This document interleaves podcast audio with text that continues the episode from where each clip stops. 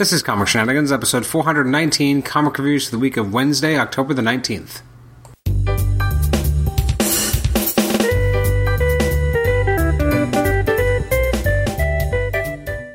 Welcome to the Comic Shenanigans podcast. I'm your host, Adam Chapman, and this is our comic reviews episode for the week of Wednesday, October the 19th. It's episode 419. Uh, this week we're only talking about a few comics, uh, seven comics, but first let's talk about the comics I did not get a chance to read this past week, but there are some of the highlights from the week that just passed. Um, we had Aquaman, Batman, Green Arrow, Green Lanterns, uh, Justice League, Nightwing, Superman. It's weird to see the numbers going up so high because it's coming out, all those books are coming out 20 a month, basically. I mean, you're already at the seventh issue of Nightwing, the, the ninth issue of Aquaman. It seems a little crazy, but it's just the current publishing model. Uh, new issues of Superman, Trinity, Star Trek Boldly Go, Astonishing Ant Man, Black Panther, Black Widow, Carnage, Civil War II, Kingpin. It's the final issue of that miniseries. Uh, the new issues of Doctor Strange, uh, Mighty Thor, uh, Powers, Silk, Spider Gwen, and Uncanny Inhumans, amongst others. So, what did I get a chance to read? Well, I'm glad you asked. Uh, so, this past week, I was able to, first of all, read A Force number 10. It was kind of bittersweet because this was the last issue of the series. Uh, it's sad to see it kind of going away, and it's. Um, it, it, was sadly short lived. I enjoyed the book. I thought it was a lot of fun. Um, it had moments where it was better, moments where it wasn't as good. It was written by Kelly Thompson, artwork by Paulo Siqueira and Joe Bennett. Um, overall, it ended well. A, a, good kind of team story of the team kind of coming together. We got Nico dealing with a lot of stuff, heavier stuff here. It's nice to kind of see how the team came together at the end. Um, and how it ends with the the whole team kind of visiting uh, Jennifer Walters as she's recovering from her wounds in Civil War II. Um, I, I, dug this. It was, it was, a nice, solid farewell. Um, bittersweet. It's too bad it couldn't keep going. Um, the book started with such promise and had a weird, disparate connection of characters, but it it found a way to make it work, and I'm going to be sad to see it gone. Uh, I'll give it 8 out of 10. Next up is All New X Men 14. Um, this has been by Dennis Hopeless, artwork by Mark Bagley. This was a lot of fun because it was basically Cyclops being bored and trying to find a way to figure out exactly what Hank is working on. Um, and I, I, thought it was just really, really interesting as a result, and uh, kind of seeing what Cyclops is doing. Um, I, it was kind of a nice done in one. He's kind of uh, Cyclops is an obsessive person, and him dealing with the fact that he's been hurt and is uh, limited and then trying to put his mind towards something to find out what Hank's up to, uh, trying to kind of be the badass that he is inside, uh, which means going up against monsters. Uh, it very much felt like a done in one, although it looks like it's going to be continuing to the next issue. Uh, but very solid, great art, uh, strong sense of pacing, a great character study for the young Cyclops. So I'll give that an 8 out of 10. next up is Amazing Spider Man number 20. So this book is no longer the main book for the Spider Man story, it's the backup basically to Clone Conspiracy, which is its own miniseries. So this issue, issue 20 of Amazing Spider-Man, takes place after Clone Conspiracy number one. It's written by Dan Slott and Christos Gage with artwork by Giuseppe Camuncoli. Um, I enjoyed the issue. I think some people online have been a little harsh. I do think it's a bit. I don't know what the word is, but it definitely felt perfunctory. Like we kind of got a lot of slow putting the um, the the dots together and, and, explaining exactly how Doc Ock came back, but it felt like it was it was just kind of following the numbers and giving you a story that you kind of knew was coming.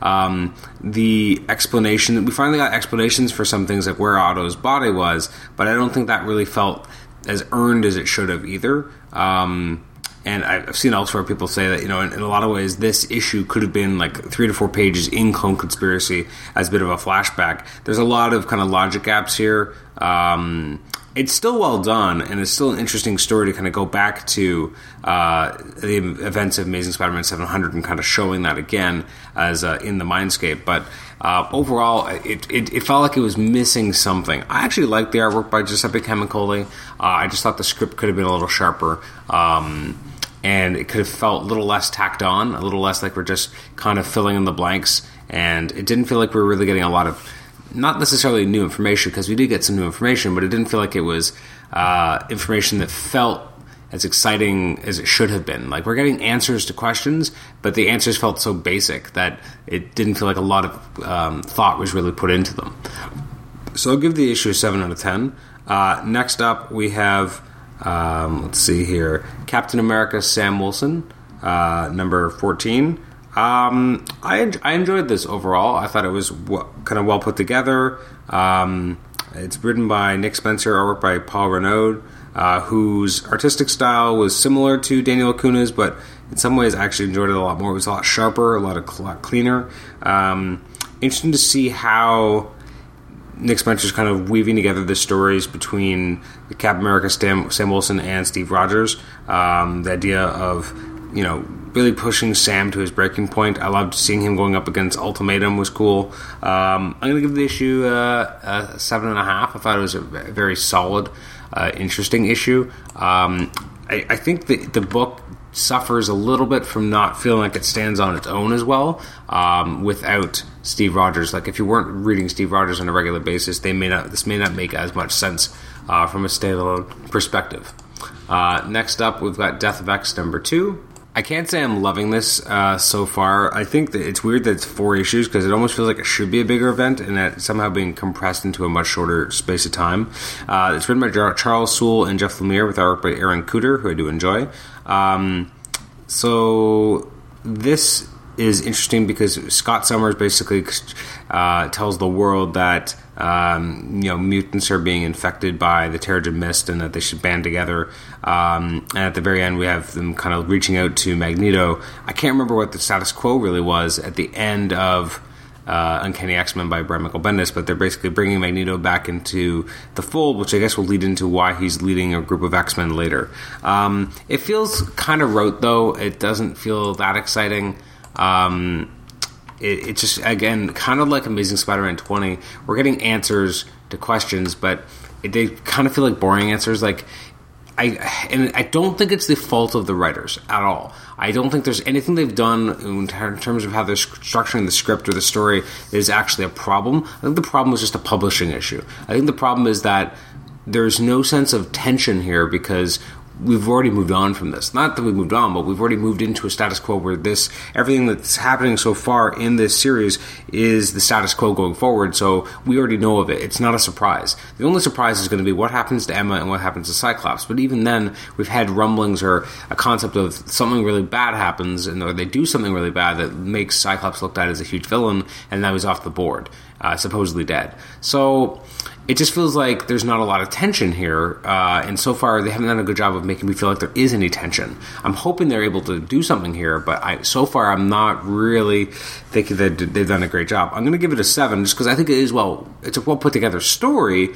It's just lacking something, but again, I don't actually fault the writers because they're in a, a tough spot where anything they do, they can't go too crazy because then we're like, well, why didn't we hear anything about this in the last little while? Because it's eight months after these events.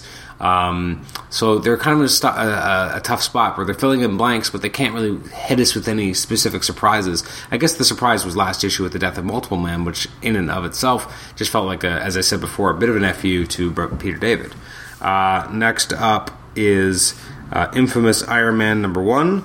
Um, I, kind I, I did like this. I'm not really sure what to think of it yet, but I liked it so far. It's written by Brian Michael Bendis, artwork by Alex Maleev, who I think are a bit of a kind of an odd uh, choice. Well, more Maleev. His style doesn't usually work for these types of characters. I find. Uh, that being said, he does a good job overall of telling the story of a, a Doom who's decided to do something differently.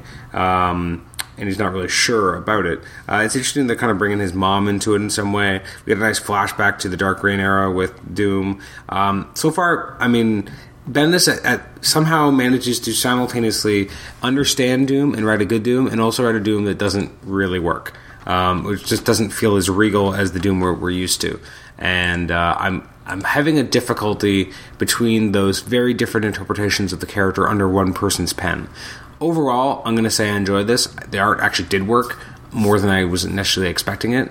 Uh, not to say Alex Maleev isn't a talented, you know, versatile artist, but I think I'm, I'm, used to seeing his art in a certain manner or with a certain type of character. So seeing him in this realm uh, wasn't something I immediately would have expected. Uh, obviously, he was doing International Iron Man, but this feels different, and so far I think is better than his work on that book. And last, so I'm going to give that an 8 out of 10. Last but not least is Spider Woman number 12 this is fantastic. Um, written by Dennis Hopeless, artwork by Tigh Walker. Tigh Walker's art is absolutely perfect for this issue. Um, it's a great Sandman versus Porcupine issue. Uh, which you never realized that you wanted to see, but it's amazing. Um, the character focus on Porcupine is one of the stronger parts of this issue. Uh, Spider Woman herself is, is, still in it, but she's not necessarily the main main character here, as we get to have a great Porcupine uh, focus. I'm gonna give it a nine out of ten. I just I really dig how Hopeless has made this character so lovable, and I I want to read more about how he writes this character. Like I want to read more of this version of Porcupine, and I don't think I ever would have thought that before. But he's just so interesting in the way that Roger's written here that he's one of the best characters I've ever seen. he's just so interesting to see. Uh, anyways, that's everything we're going to talk about this week. Uh, so that's a 9 out of 10, actually. Uh, coming out next week, and by next week I mean yesterday, on the 26th of October, which we'll be talking about in our next reviews episode next week. Some of the highlights include Action Comics, written by Dan Jurgens, who is actually the guest on our next episode, episode 420, coming out tomorrow on Friday the 28th. Uh, we've got new issues of Batgirl, Blue Beetle, Deathstroke, Detective Comics, Doctor Fate, Flash, uh, Hal Jordan and the Green Lantern Corps, Teen Titans, uh, Titans, all new, all different Avengers, Captain America, Steve Rogers, um, etc. There's a few other books. There's like Moon Girl, uh, Miss Marvel, New Avengers, Punisher, Prowler. Its first issue launches. New issues of Star Wars, Total Awesome Hulk, Ultimates, etc. As well as the last issue of the Vision, which I'm super sad about, but uh, is at least fantastic. Anyways, thank you for joining me for this episode of Comic Shenanigans. You can email me at comicshenanigans at gmail.com. Like the show on Facebook, rate and review us on iTunes, subscribe to us on iTunes, and you can also listen to us on Stitcher. Thanks again, and we'll catch you next time. Bye bye.